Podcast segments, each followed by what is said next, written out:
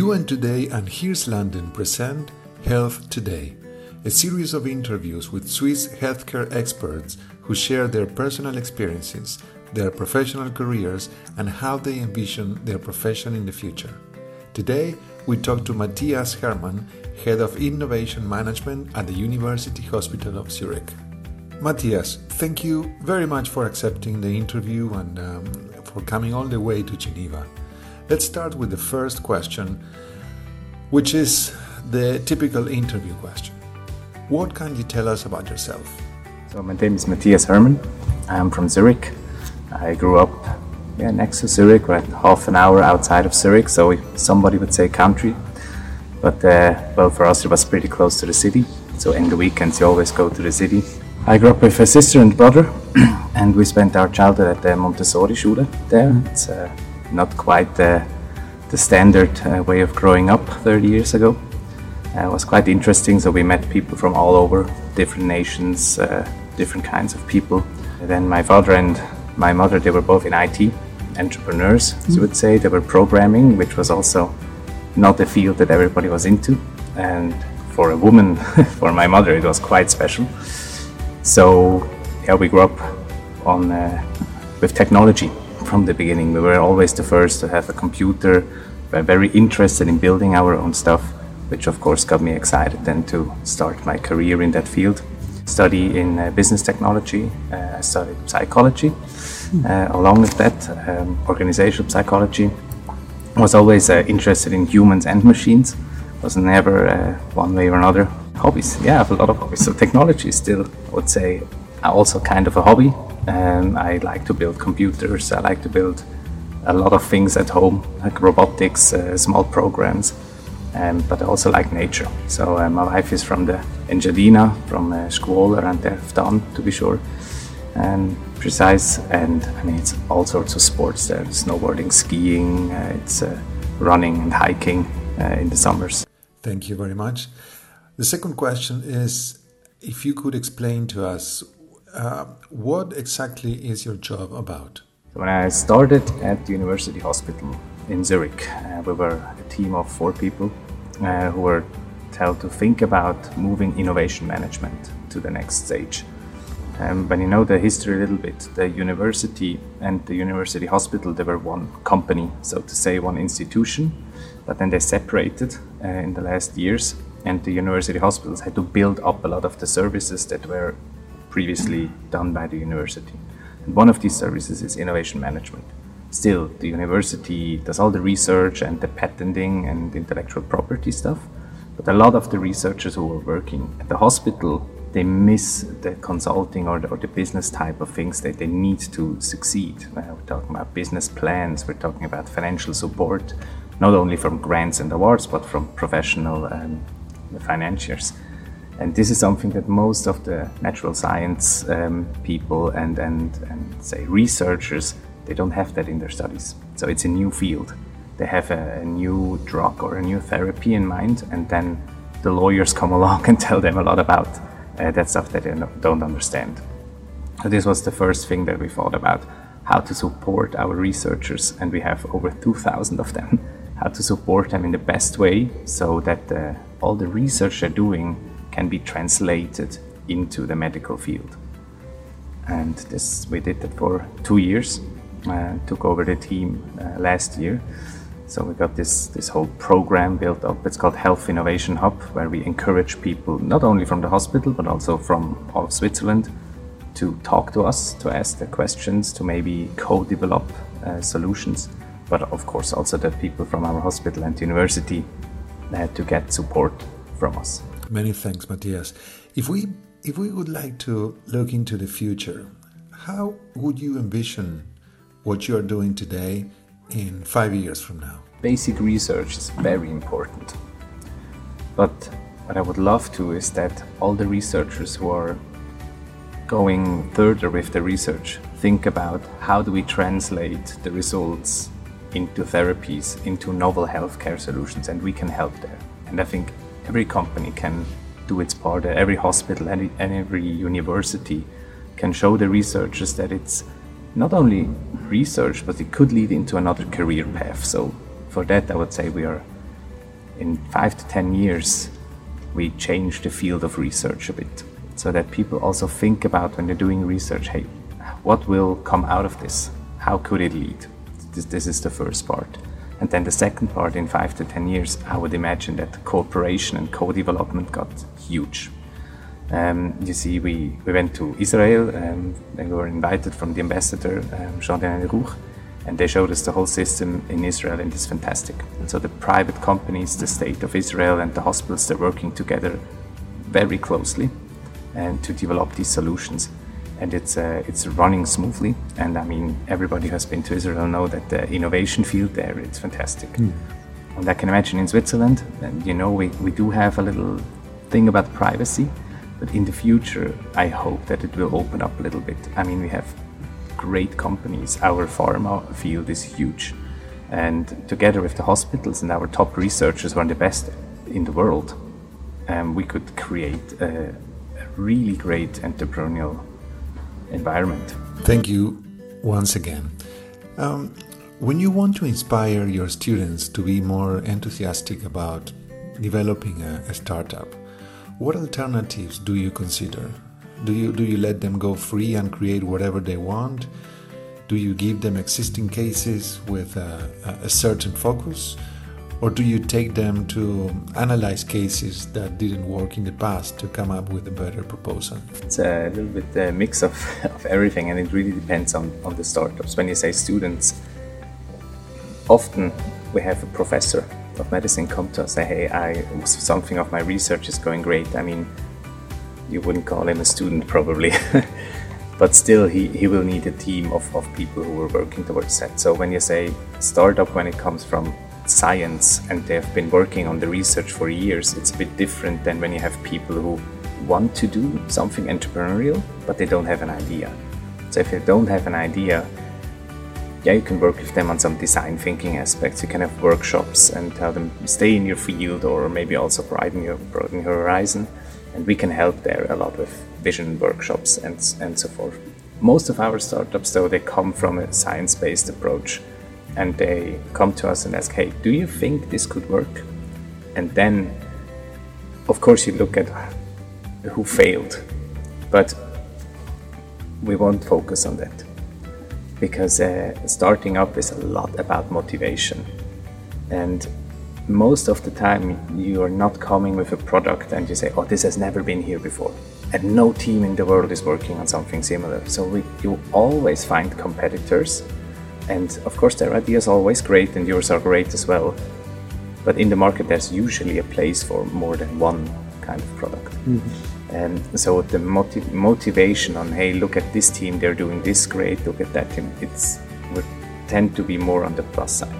Because when they try to get money and finance from the sector, they will have enough trouble, believe me. Uh, when they talk to lawyers, so we, we keep the motivation high. We show them other cases. We help them with the more tricky question, designing a finance plan, we help them with pitch trainings, how to present your idea, and so forth. And then when it's when they're going into the public, as to say, we try to stay close to them. And also when they say, "Oh, I don't know what they meant," or "I'm nervous before that meeting with the bank," I've never had a meeting with the bank. We try to help them, give them a little yeah, motivational speakers. Everybody was at this point once, you know. And there's always us who can help you, but still, it's also a learning process you know, the, the one of the most used phrases is uh, fail early and fail fast. Uh, and they mean that you learn with your failures. But and everybody, when they think about failures, they think about when you go liquid, when you have to liquidize, when you when you don't work anymore. But no, a botched meeting could also be interpreted as a, fa- as, a, as a failure. So if you're going to your first meeting, nobody expects that you're a, a pro and you're going eye to eye with the lawyer who's been doing that for 20 years. So everybody is used to this meeting on the professional side, mm-hmm. and it's a lot of just taking a little fear away and making people comfortable. And if the science results are great, you can take a little time to learn the business aspect. What are the main obstacles that health related startups are currently experiencing? So, I mean, of course, there's the whole science part that need that needs to work and the data part. And the first obstacle is transitioning from science into business. As I said, there's a lot of uh, aspects that you just don't know as a scientist. You intellectual property rights, uh, is your patent valid in, in what countries, financial plans, business plans, hiring and firing. It's not something that you're confronted with in your studies or, or in your work up until then. So this is a little bit of a, a knowledge gap that you, that you need to fill in. And then the second um, big obstacle is getting money, actually, because usually the science-based uh, startups or the life science startups they take long. If you if you're in a new drug development and you have to go the clinical trials phases, you will not be on the market within five years. So a lot of the venture capitalists or also private individuals who want to see some kind of returns within the next couple of years, they're not into that. So what usually happens is you have a lot of grants and awards and programs from the universities, for example, or from Innosuisse, uh, as you may know, for keeping you afloat. But it's always a little bit of struggle for money. The, the further you come along, the more you need to think about money. And this is a huge obstacle for scientists who are, well, of course, they're scientists, so they love to work in the in the lab or they want to bring their um, bring their solution further. And we come and tell them you need to think about money, you need to think about financing rounds, and this is a little bit of a it's a transition of uh, uh, transition of focus area that's that's going to be hard for, for pretty much everybody. Mm-hmm. I think this is the main one. If you had to choose, which is which which was actually the best startup of 2021? First, you need to define what, what is a startup. Usually, sometimes people say we're a startup and they're 10 years in the market and then near an IPO. So I mean, for Switzerland, in the field of, of consumables, for example, I mean, it's it's the big ones, you know, the on shoes, for example. It's a very nice case that you can can bring. Uh, how do you say? There's Nike and Adidas, and these guys they somewhat uh, they made it um, up there, which is a nice success story. And then in health, I'm always looking at the Wyss Zurich. It's a program from ETH and and University Zurich and uh, they invest heavily in, in, really good startup ideas. And there's a couple there who would uh, definitely make the list. Uh, for example, there's Cutiss, it's artificial skin where you can just print skin for burn victims. It's fantastic. And of course, there's a, a couple of uh, university hospital startups that are really. Uh, I think they're going to be game changers. Uh, for example, we're working with one. It's called FimmCyte, and it's targeting endometriosis for women. It's a it's a, a disease uh, that's huge, and it has been uh, say not very popular uh, in the past years uh, in research. So they have a new antibody that directly targets endometriosis. It's not hormonal or anything. So this would mean a yeah, this would mean a game changer in that field. And then a couple of startups, uh, but one from us, it's Oncobiotics, and they work with bacteria so if different bacteria strains uh, from the microbiome, as you know, your bacteria is in the gut, for example, and they uh, can target cancer. Uh, and it's uh, showing really promising results, and uh, it would be an alternative to the traditional chemotherapy with, of course, way more counterindications. And I think these, these, are just the things on top of my head. They're That's very right. early, but it's, uh, I think this, they, they are going to be big. When it comes to artificial intelligence, do we need scientists to get more into technology? Or do we need more people with tech background involved in science? It's a good question. When I started at the hospital, I was quite surprised how many doctors are really good in artificial intelligence. And uh, I was pleasantly surprised that from the ETH they built up a new um, study focus with uh, health technologies. And still, I think there's so much untouched potential also for, for IT guys, if somebody would ask me what would be the right thing to go into, I would say healthcare without without a doubt. It's it's going to be huge. The technology aspect is going to be huge. And from the medical side, from the scientist side, it's really important that you show scientists this new path, uh, this new work path. You don't have to stand in the lab uh, every day. You can go the entrepreneurial route, and your knowledge is very much needed uh, also in the years to come.